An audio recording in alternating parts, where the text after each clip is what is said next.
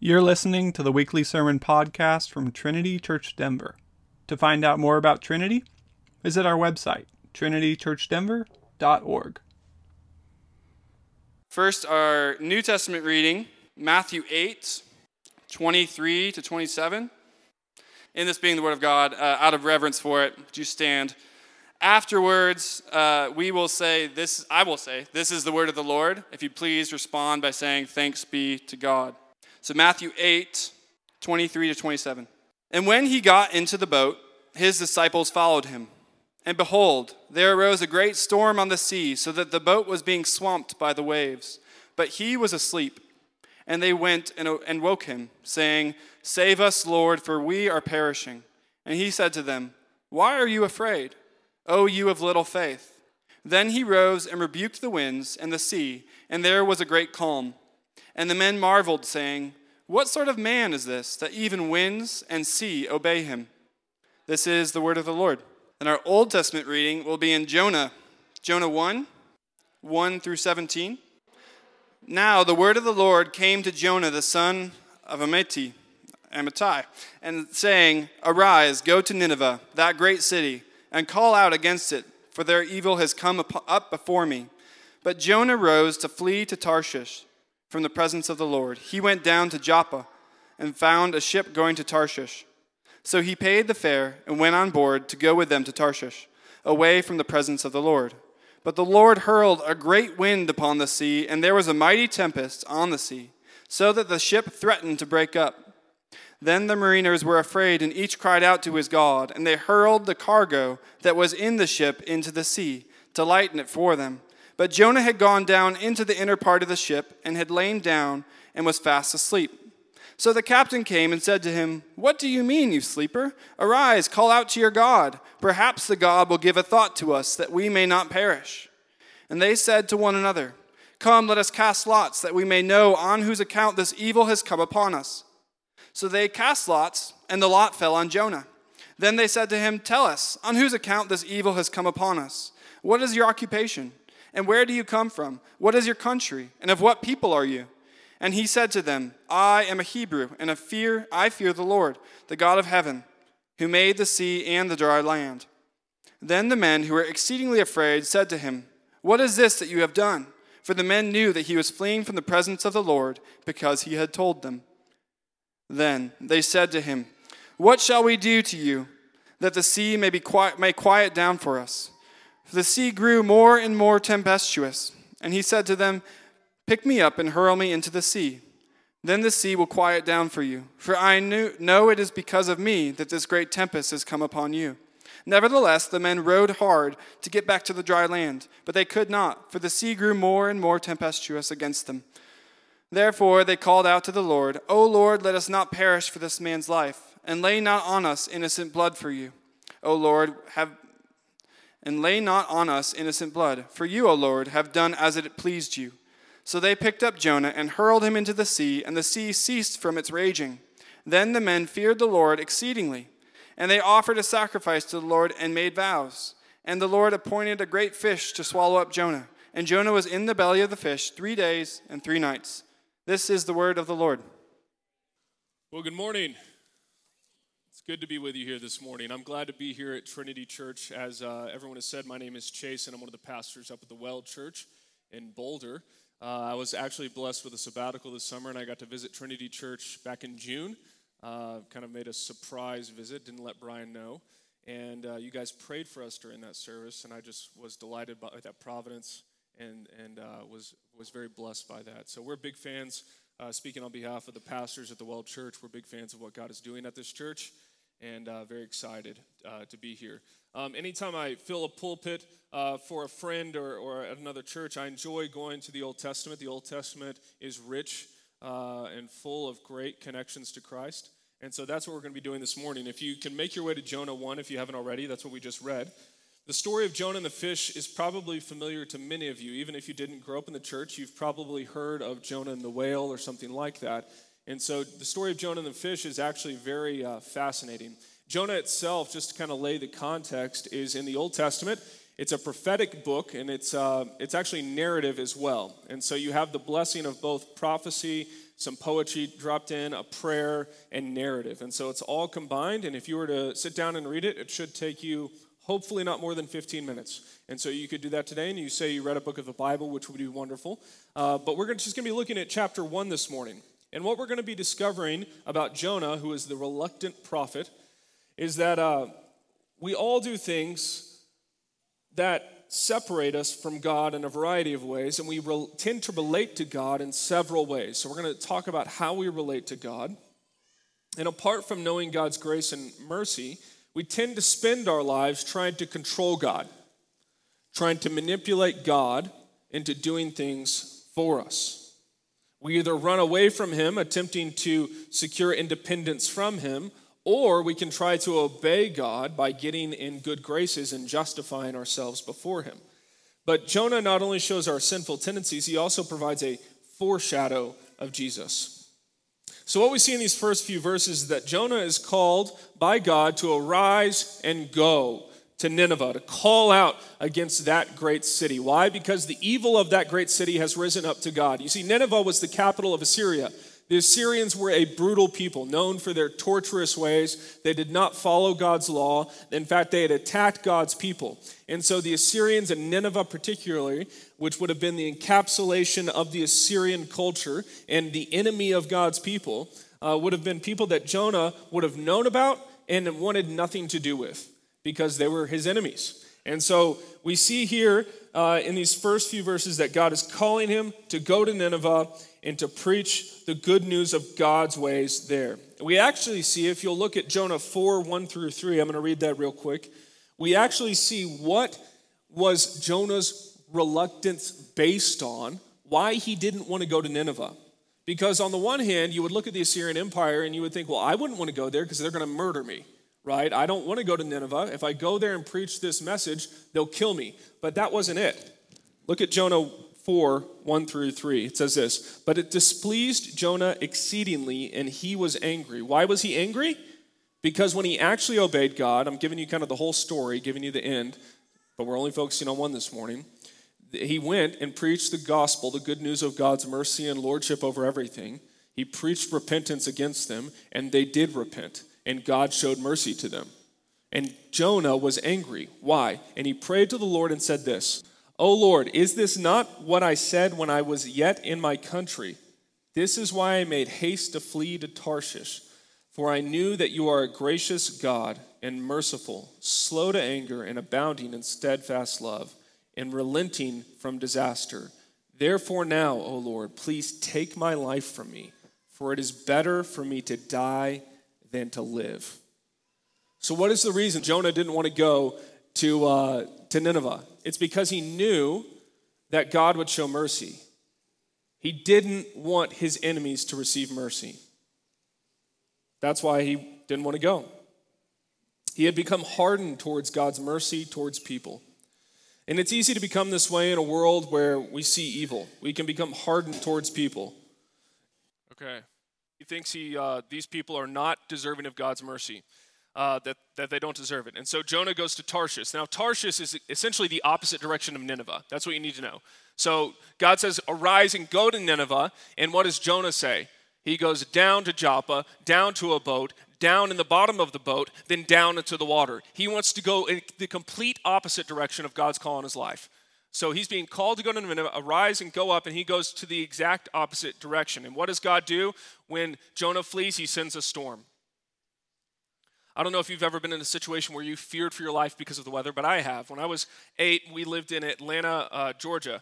And it was an odd season because a hurricane had come uh, up on the coast and had made its way in. We lived in just north of Atlanta in a town called Marietta, uh, beautiful town. And the storm had made its way in, inland. Um, and the winds were going to be crazy and knock out power and all that kind of stuff. And my dad was away on a business trip. And so, me being the oldest kid, I was around eight or nine at the time, uh, felt a certain responsibility. And so, my younger brother and my younger sister, we go down to the basement of the home along with the dog. And, and dogs have this kind of weird instinct about them. When a storm comes, they tend to know. And the dog is whimpering in the cage. My brother and sister are crying. My mom's down there with us. And we're hiding in the basement overnight as the winds whip against our house and we hear trees snapping outside. Being in a storm can be quite terrifying. And this is what it would have been like on the boat They were terrified. The, fail- the sailors were facing something not of this world. They were afraid. This tempest was shaking them to the core. And God is responding directly to Jonah's flight. You see, Jonah thinks he's getting away with it. He thinks he's good. He's fled, he's gone down, he's gone in the opposite direction. He thinks he can escape the presence of God, but that's not how it works, is it? You don't escape the presence of God by just getting on a boat and doing the opposite of what he says. So Yahweh, the Lord, sends a great tempest, a great wind upon the sea. He hurls it, it says. The storm is so intense that the Bible uses language in, in such a way that the ship itself takes on a type of personality, where it uses words like the ship itself was threatening to break. Does that make sense? So, so it's using anthropomorphic language to describe the boat as if it itself wanted to break and fall into the sea. If you've ever been on a boat in a storm like this, you may have an ear for it. You hear the boat creaking, but the creaking isn't like the squeaky door that needs WD 40 in your house. The creaking is the tension of something about to snap. It's terrifying. You've got this boat rocking, yawing, pitching, slamming in the waves, the waves enveloping the boat, coming over the edge. The situation is dire, and they were afraid. These guys, these mariners, these sailors, these professionals are panicking. These would have been seasoned men who were familiar with storms, and so they knew exactly what was going on typically, but this was no normal storm. There's something greater going on. So, what these mariners are experiencing is something that is unlike your normal storm. God is sending this storm. There's something greater going on here. And, and I just want you to imagine if you were on a flight and all of a sudden the captain got on the intercom and he starts crying out to God on the intercom of a flight, you know things have gone wrong, right? This is not a good situation. They're in full crisis mode. They're giving up on normal operations to save a ship they are throwing things overboard. They are panicking. They are desperate for deliverance. And I think we all have found ourselves in different storms in our life that we can relate to like this, where things just keep happening to us that make us go, What is going on? The waves keep hitting us one after another, troubles keep piling up against us, and we have to pay attention and go, God, what are you doing? Because I don't get it. I do not understand. What should I do? The hits keep coming one after another, and you enter panic mode. You become desperate for deliverance, searching for anything to bring peace. The sailors are facing a great difficulty, a literal storm, which in this case had been sent by Yahweh to interrupt their journey, to interrupt Jonah's flight. Yahweh hurled this storm to call Jonah back to his mission. He's going to get his man. And this storm is actually a merciful expression of God's love. You have to imagine a fisherman casting a line out to sea to get what he wants, to get that fish. And this is what Yahweh is doing with his wayward prophet. Now, the sailors respond to this storm in verse 5 and doing two primary things. First, they call out to their gods. They call out to their gods for mercy and deliverance. These sailors would have worshiped a variety of gods, and so they were pagans, and so they knew all sorts of gods. They would have cried out to anyone and everyone that could have helped. They had the God of sailors, the God of grain, the God of the weather, the God of the sun, the God of the sea.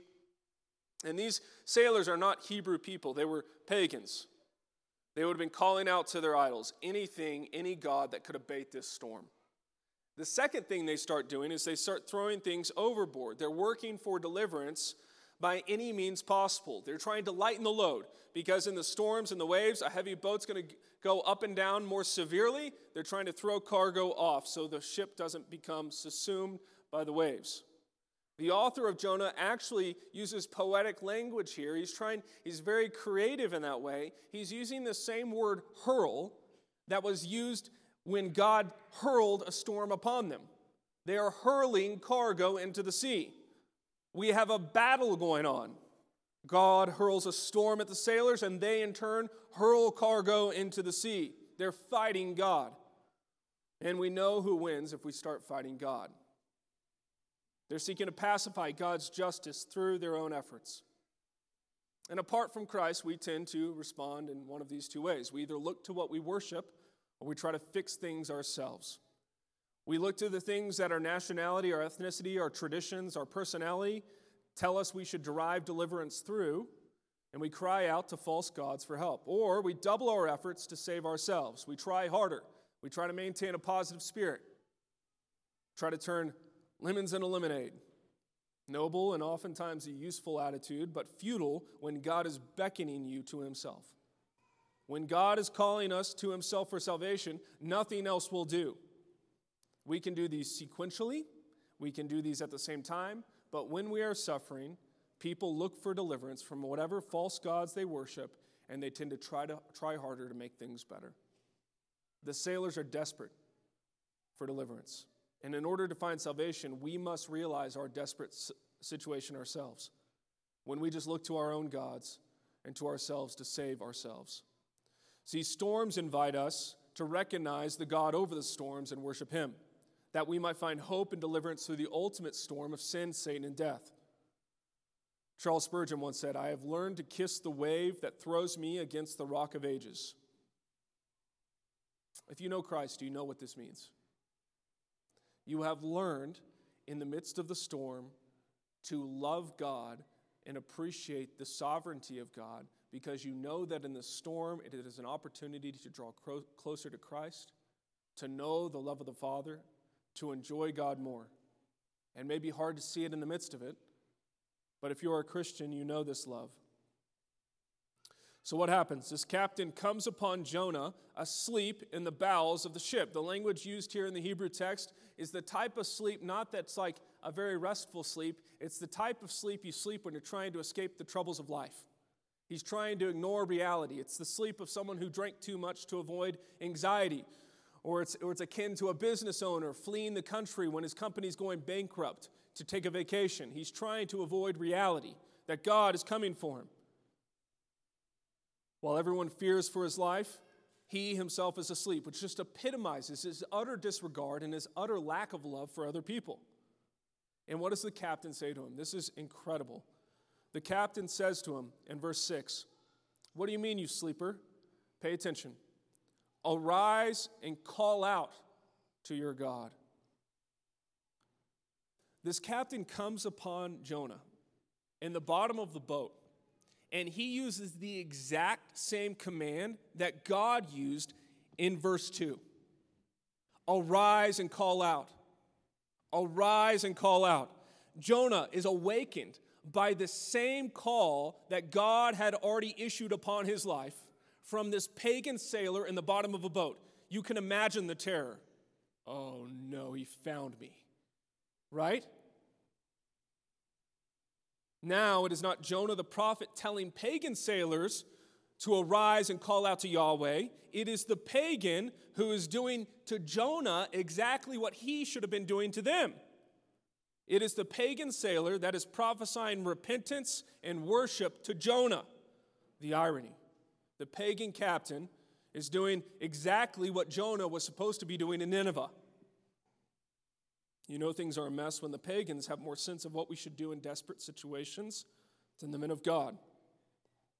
So they're all together and they cast lots, trying to figure out what's going on. Think like die being cast or, or straws being drawn to determine who it is that is causing this trouble. And Jonah wins the lottery, or in this case, he loses it, right? The sailors turn on him. And you can almost hear them with the storms raging, with the boat rocking. The sailors come to him and start bombarding him with questions. It's fallen to you. Who are you and what are you doing here? Where are you from? Who are your people? What's going on? All of these questions that they ask him get to who he worships. Who is your God? Because this is the reality. They demand to know who he worships because who you worship determines your identity. We all worship someone or something, and what we worship determines who we are and what we do. What we worship defines us. We can worship any number of things apart from the living God in sinful ways. For many of us as Americans, we tend to worship uh, uh, consumeristic comfort, the conveniences of life. And when this comfort becomes a God in our life, when we worship comfort, then any suffering that would impede our comfort becomes a spiritual attack on us. Anything that gets in our way becomes a spiritual attack. Or if you're like in the general culture of our day, if you worship the God of sexual liberty, then anything that would threaten that freedom becomes an existential threat to your identity. So much so that you're willing to shed blood over it. This is what the sailors are trying to get after in Jonah. What is Jonah about? Who does he worship? And so Jonah responds. What does he respond? He says, I am a Hebrew. I fear the Lord, the God of heaven. And you can just imagine his voice on the last part Who made the sea and the dry land? You can almost hear him trailing off here in the text, as if he's reluctant to share with them the reality about who Yahweh is, the God of the sea and the dry land, who made everything. And so the sailors reply with horror It's you! Your God did this. They know. They know. They say, What have you done? They know he's fleeing from Yahweh. He's already told them as much. Your God made everything, the very sea, and now we're about to die because of it. Look at this. Even in Jonah's reluctance to preach the fear and worship of Yahweh, the Lord, and his own disbelief in it, because right now, does it seem like Jonah fears God? It doesn't. But even in this, the sailors repent. The sailors know that he is fleeing God because he told them. Now they understand where their fear and worship should be directed. It shouldn't be directed at these false gods that they know. But Jonah didn't fear the Lord. He doesn't worship the Lord because he feared the Ninevites and he feared God's mercy over them. Jonah is more afraid of people and their potential forgiveness and the possibility that evil people could receive mercy than he is afraid of God himself. He is afraid that God really is merciful. So he's fled. And on the other, other hand, the sailors realize that Yahweh is the one to be feared and worshiped. This is the focal point of this passage. That while Jonah should fear God, he doesn't. And the sailors who shouldn't fear God do. The person who says he belongs to God and God's people doesn't actually worship God. And the sailors who have no connection with God's covenant people, they are not Hebrew, you might say they're not the church going crowd, are the ones who fear God. The tables have been turned. That the people of God who don't fear God, that they claim to worship, while the pagans do. Martin Luther put it this way The curse of a godless man can sound more pleasant in God's ears than the hallelujah of the pious. Church going Jonah claims to be one of God's people, but the only people in the story who actually worship God are the pagans who turn to God. God help us from this kind of blindness.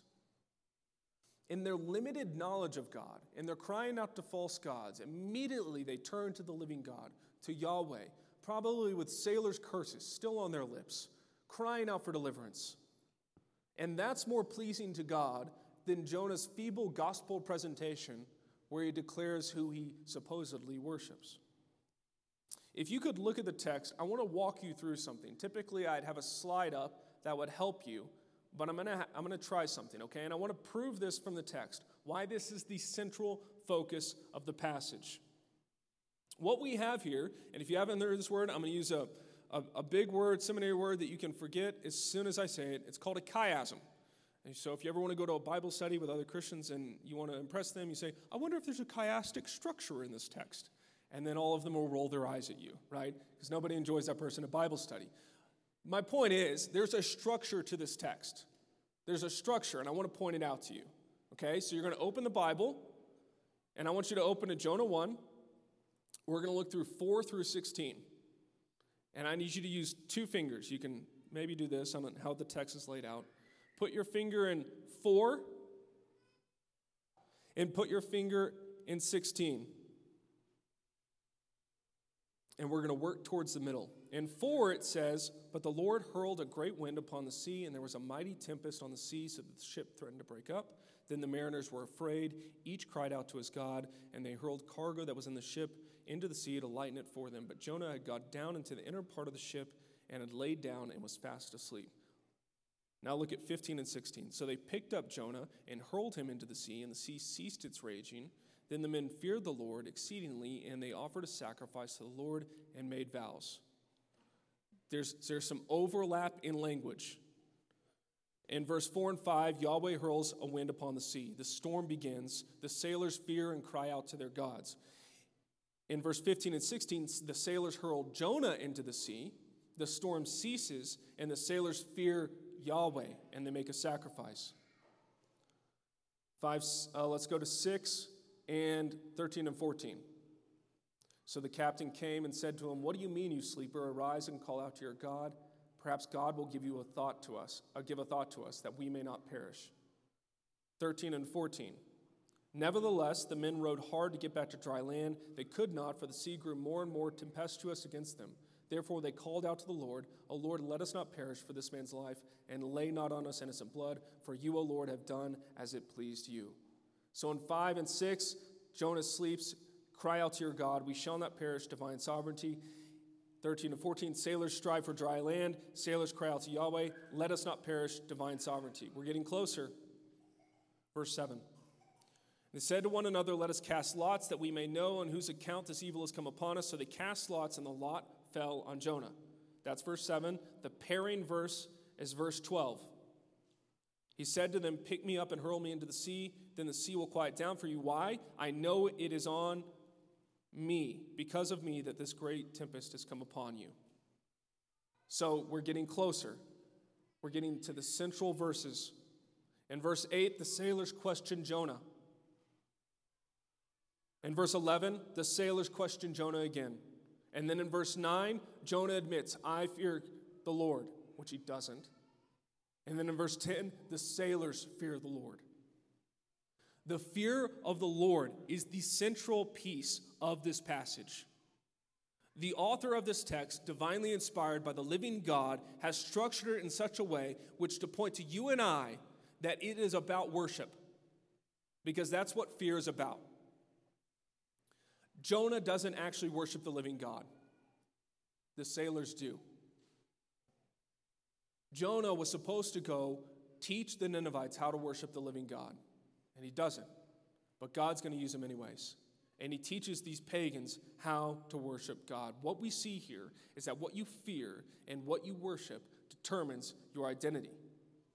Even at Jonah's inept attempt, weak attempt at a gospel presentation, I mean, can you imagine if you were trained, if you grew up in like a campus ministry in college, and they said, I want you to go share the gospel this way I serve God, I fear him, the God of the land and the sea. Like, it's a pretty weak effort on Jonah's part, right?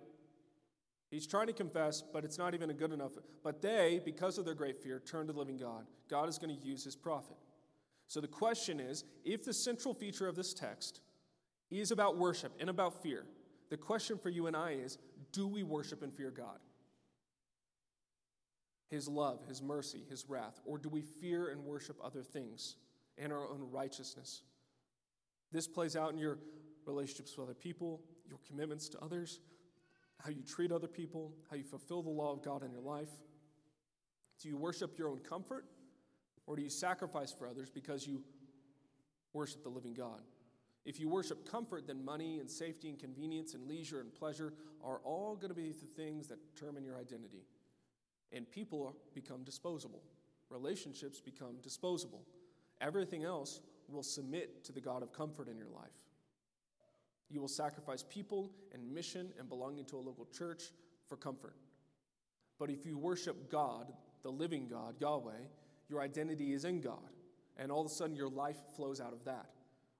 Your life gets reordered and rearranged, reprioritized. You will obey God in his ways.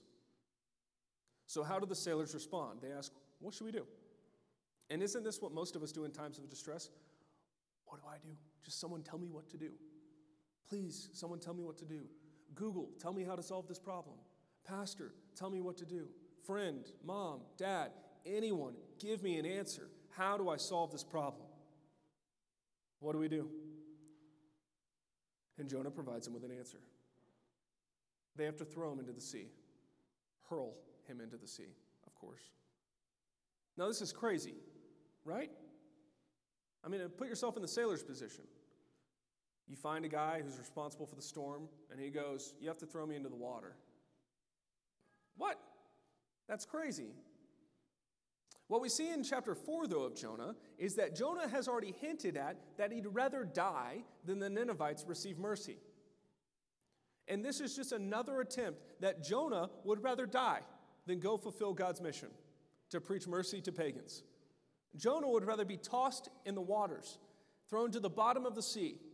He's almost suicidal to avoid this mission of God, this commission of God on his life.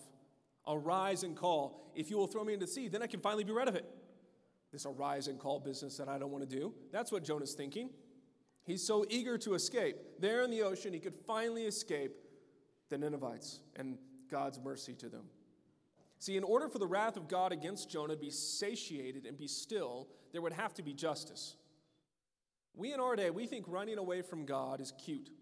We like the idea of wandering. Wandering. In Boulder, this is very popular. Not all who wander are lost, right? Bumper stickers everywhere. But many are not wandering, they're running. We're avoiding God. And by avoiding deciding on his lordship, his authority over the world and our lives, we're avoiding Him, and we earn our own judgment in the end. We would rather wonder instead of worship.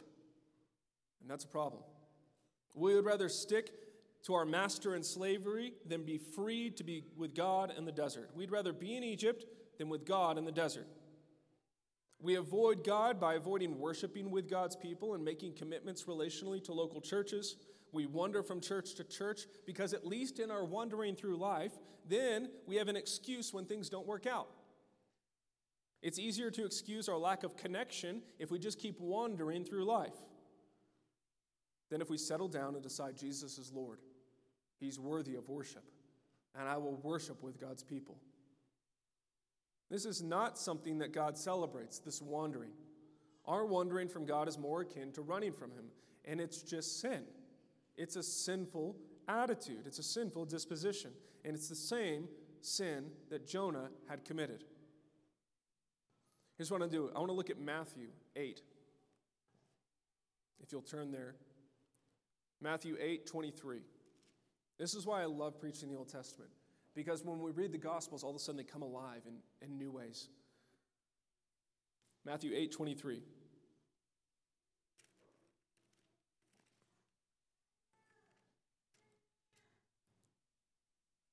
And when he got into the boat, his disciples followed him. So we've got Jesus on a boat, right? Jesus gets on a boat, his disciples follow him, and behold, there arose what? A great storm on the sea. So that the boat was being swamped by the waves. But where was Jesus? He was asleep. And they went and woke him up. What are they crying out for? Deliverance. Save us, Lord, we are perishing the same cry of the sailors. And he said to them, Why are you afraid, O you of little faith? Then he rose, and what does he do, do there? He rebuked the winds and the sea, and there was great calm. And the men marveled, saying, What sort of man is this, that even the winds and the sea obey him? Jesus and his disciples find themselves in a similar situation, and Jesus doesn't do this kind of thing on accident. When you read the New Testament, these are very real connections to the Old Testament. And in this case, however, Jesus sleeps because he knows who he is. He knows exactly what he's doing. His friends on the boat wake him up, asking him a similar question What do we do? Jesus, what do we do? Save us, deliver us, desperate for deliverance. And in this case, it is Jesus himself, being God himself, that stills the storm. He will serve as the sacrifice and yet be the very God who can calm the storm himself.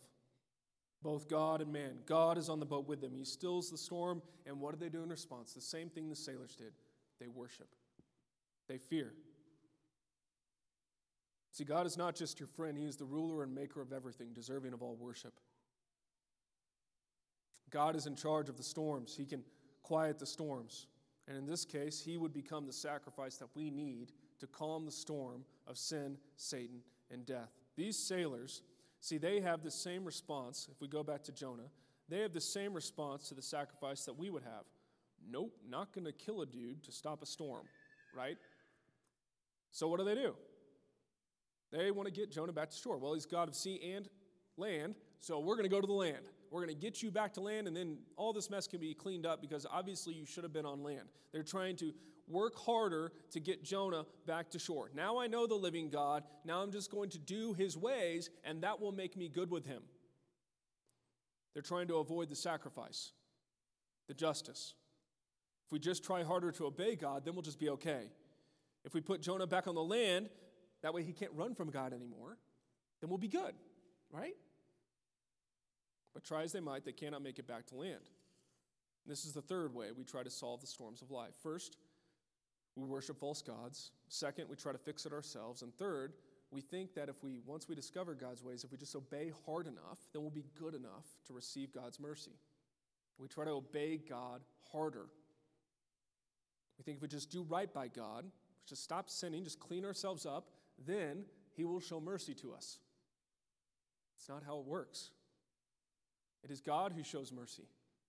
God is in charge of mercy. They row harder, and what does the sea do? It grows worse. It gets even harder to row. And isn't this true when we've bought into the idea that good things happen to good people? And all of a sudden a crisis comes. And that worldview gets shattered real quick. This is the basic moralistic framework that our culture teaches as karma.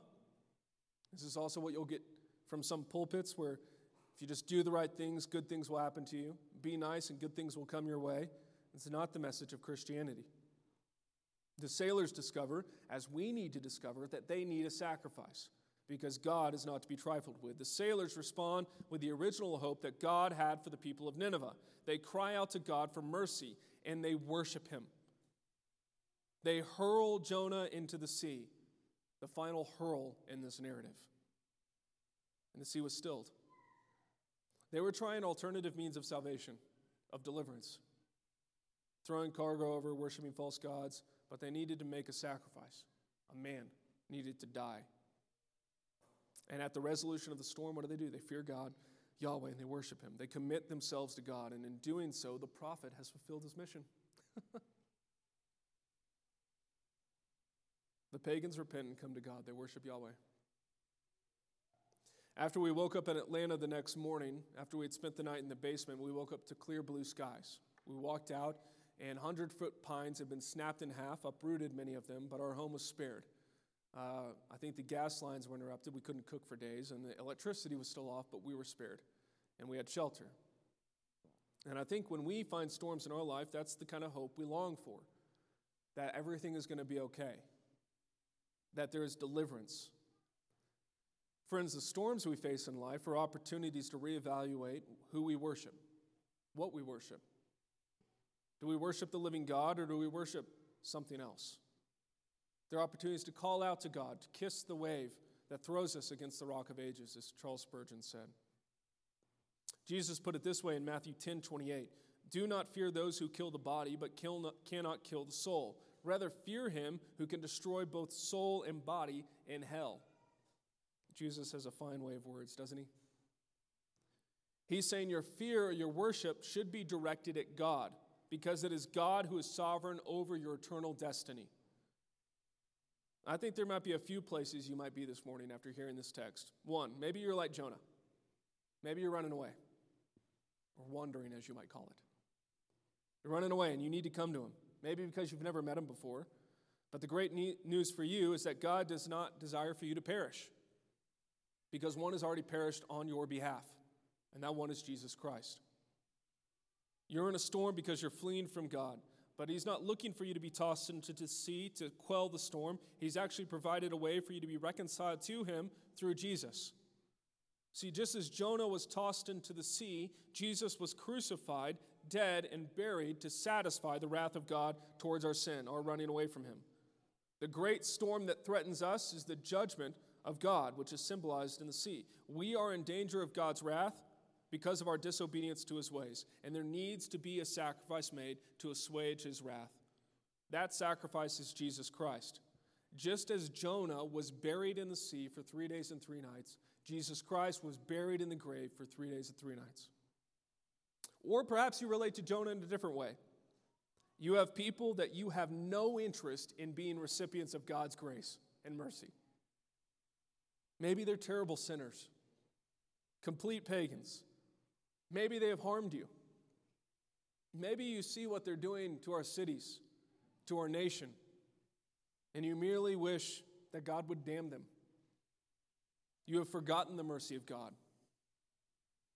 But God is a God abounding in mercy, not only for them, but for you also. He will judge, He will have vengeance. But for now, He is inviting us to have hearts of mercy and love for the lost, the pagan, the great sinners of Nineveh, of Denver, of Boulder, those who you do not know or do not believe deserve God's mercy. The only way that you have that kind of love for other people, to share the gospel with them, the good news of God's mercy, is to know God's mercy yourself. You must come to the cross of Christ and remember your salvation. Or, finally, maybe you're like the sailors and you're trying all sorts of things to save yourselves. You're crying out to these gods of comfort, convenience, independence, whatever idols you've set up to derive your identity from. You're trying harder to save yourself by alleviating your distress. You're tossing cargo overboard. You're desperate for deliverance. Maybe you even know God, but you're still trying to save yourself by getting back to shore. Just row harder, try harder. You're white knuckling your sin. You're trying to stop sinning, stop doing bad things, and that will save you. But it is God alone who saves. You must come to Christ for mercy. You must find mercy at the cross. It is Jesus Christ who stills the storm with his hand and who meets the demands of salvation for you. And so the invitation for you is if you're in a storm, you come to the one who can save your soul. You may be crying out to gods for deliverance. You may be throwing things overboard to make it better. You can come to Jesus to find deliverance today. Jesus lives today and he's ready to receive you. He's eager to. No one in here is too far off from the mercy of God. No Ninevite, no Denverite is too far from God. You can turn to God, the living God, but you must give up on your own efforts to save yourself. You must turn away from your sins. That doesn't guarantee that the storms of life won't come, but that in those storms you will know who is sovereign and you will worship rightly.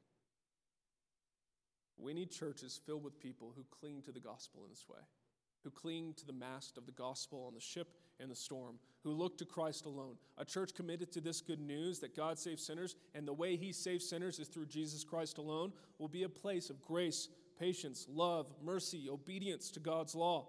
They will love our neighbors and repent from the places in their lives where their hearts still believe and behave like Jonah. That kind of church would be a repentant community that cries out for mercy over and over again, knowing that they don't deserve it knowing that it's only through Jesus Christ that we can receive mercy. And in a culture like that, in a church like that, pride dies. It just evaporates. Because if a, if a people know that all they are is sinners saved by grace, that they needed mercy and repentance, and that they could do nothing to save themselves, then how could they boast but in anything but the cross? That kind of church, this kind of church, can change the world and can reach the cities of man with the cities of God, with the mercy of God. They can arise and call out against the great cities of our land with the good news of God's mercy. They can reach the most depraved cities in our world because they know that God is a gracious God, merciful, abounding in love. Denver needs churches like this. Denver needs Trinity Church to be a church like this. Let's pray. God, thank you for your great mercy. Thank you for what you accomplished on the cross, in your death, your burial, and your resurrection. Lord, we worship you this morning. God, I pray that where there are places in our hearts where we are resistant to your word, where we are resistant to your mercy, God, I pray that we would experience your mercy anew this morning. You would inflame our hearts with appreciation and, and worship, rebounding to the heavens because of your mercy. God, you are so rich in mercy, so we praise you for that. I pray that this church would be a church that knows what it means to walk in repentance, to obey your ways, to, to worship you because of your sovereignty, your mercy, your justice, God. And that this church would be a light in this city so that other people could come and find mercy. Other people could come and repent and believe the gospel and be made alive in you, Christ. God, we pray all of these things because you rule and you reign today. Amen.